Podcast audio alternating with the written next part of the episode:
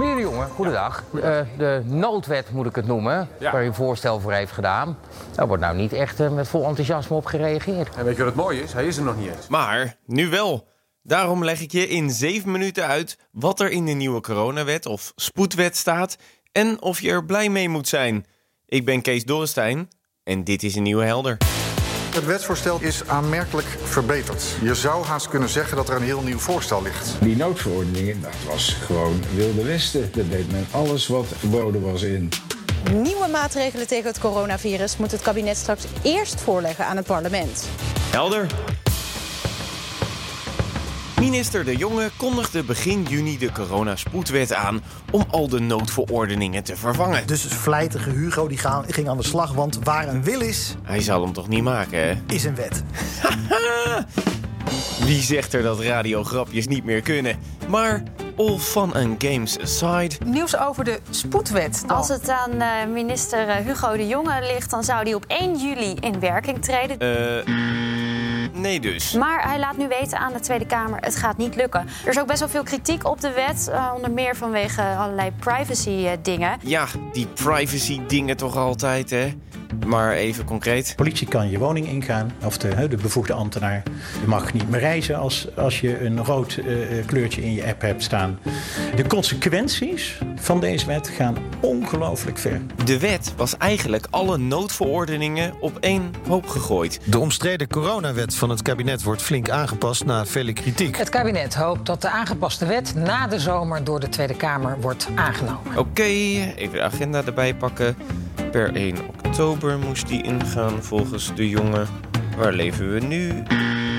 Oppositiepartijen PvdA, GroenLinks, SGP en 50PLUS hadden nog steeds kritiek en kwamen met aanpassingen. Het wetsvoorstel dat nu bij de Tweede Kamer is ingediend is aanmerkelijk verbeterd.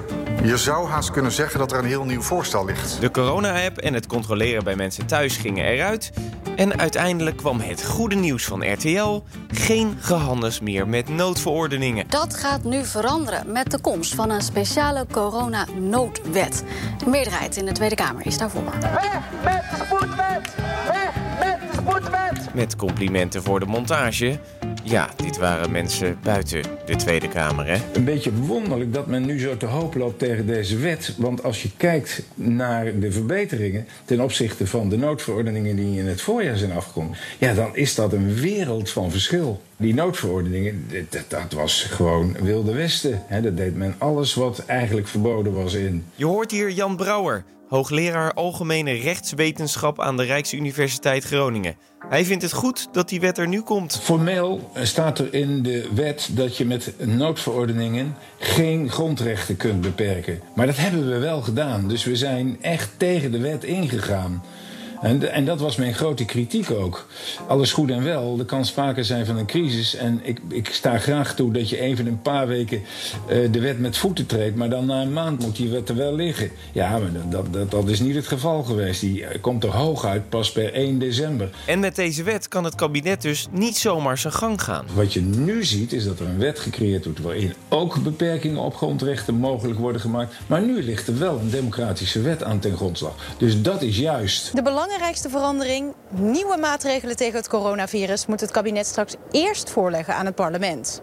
De Kamer moet er dan binnen een week over stemmen. Omdat de wet er gaat komen, of er misschien al is als je deze podcast luistert, zet ik op een rij wat erin staat. Als eerste het bekende afstand houden en de hygiëneregels.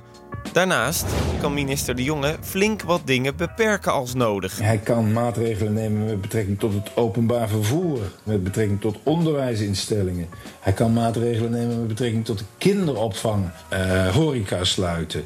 Hij kan wel uh, uh, groepsvorming maximeren. Dus zeggen, nou, je mag nog wel een groepje vormen, maar meer dan vijf kan niet. Ehm, hij kan evenementen verbieden. De aangepaste coronaboete staat er ook in. Van 395 naar 99 euro. Het strafblad verdwijnt. Bedrijven kunnen rond de 4000 euro boete krijgen. En de verpleeghuizen mogen in tegenstelling tot de noodverordeningen niet helemaal op slot. Nu heeft de Kamer het voor elkaar gekregen om in de COVID-wet vast te leggen dat er altijd één familielid uh, naar een persoon in een zorginstelling moet kunnen. Dat lijkt mij een hele verbetering. verbetering. Daarmee voorkom je dat mensen in eenzaamheid hoeven te sterven. En de wet gaat voor drie maanden gelden. Hij kan verlengd worden, maar daar moet de Kamer dan eerst over stemmen. Verder zitten er nog allerlei eh, bepalingen in de wet dat het parlement veel beter geïnformeerd moet worden. Dus een veel eh, zwaardere motiveringsplicht voor het kabinet voor de maatregelen. Waarom dan? En laat het toon het aan door middel van cijfers.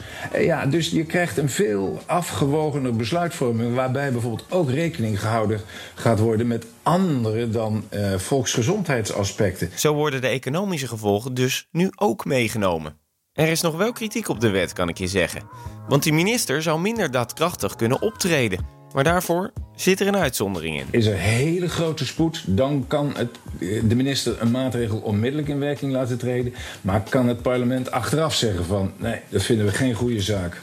Die maatregel moet onmiddellijk stoppen. Daarnaast krijgt Jan ook andere kritische vragen binnen. Ik krijg eh, per dag honderden mailtjes van mensen die zeggen... meneer Brouwer, dat kan toch niet dat we grondrechten gaan beperken? Ja, grondrechten kunnen natuurlijk heel goed beperkt worden. Alleen het moet heel zorgvuldig gebeuren door middel van zo'n wet afkomstig uit Den Haag. En niet op het noodverordeningenniveau van lokale burgemeesters of burgemeesters van veiligheidsregio's. Tot slot kan die wet niet alles verbieden. Kerkdiensten bijvoorbeeld. Dat moet altijd in overleg. En die avondklok, waar zoveel mensen het over hebben, vergeet dat ook maar. Ik denk dat dat niet kan. Maar uh, ik weet bijna zeker dat men het gaat proberen. Die theorie dat alleen wetten uit Den Haag grondrechten kunnen beperken, die is uh, wat breder dan wat ik nu zeg. Wetten moeten dan ook nog het grondrecht bij naam en toenaam noemen dat je kunt beperken. Ja, een ophokplicht voor mensen. Uh, ja, daar moet, een, daar moet een hele solide wettelijke basis voor bestaan. Maar ik vind dat, er, dat het er onvoldoende duidelijk in die wet staat. Dus dat het niet kan. Zo'n avondklok kan alleen als we nog één stap verder gaan. Maar dan moeten we de beperkte noodtoestand afroepen. Uh, zoals we ook in het buitenland hebben gezien. Dan is het mogelijk om, uh, zoals het in de desbetreffende wetgeving staat, het vertoeven in de buitenlucht te beperken. Mooi hè? Dat is oude terminologie van AWO2. Oh nee hè? Is er dan toch weer een Godwin ingeslopen? Nee, nee, nee, nee, nee, nee! Ah, gelukkig. De coronawet is een vooruitgang, omdat de regels nu wel getoetst kunnen worden. Ondanks dat is er nog wel veel kritiek vanuit Politiek Den Haag. Want met alleen een wet ben je er niet. Goed coronabeleid is ook nodig, zeggen ze. Helder. Vond je de podcast leuk? Mooi, abonneer je er dan vooral op, want dan krijg je een melding op het moment dat er weer een nieuwe aflevering online staat. Ja, je kan het. Gewoon doen, want je weet... Waar een wil is, is een wet. Volgende week weer een nieuw onderwerp. Lekker helder.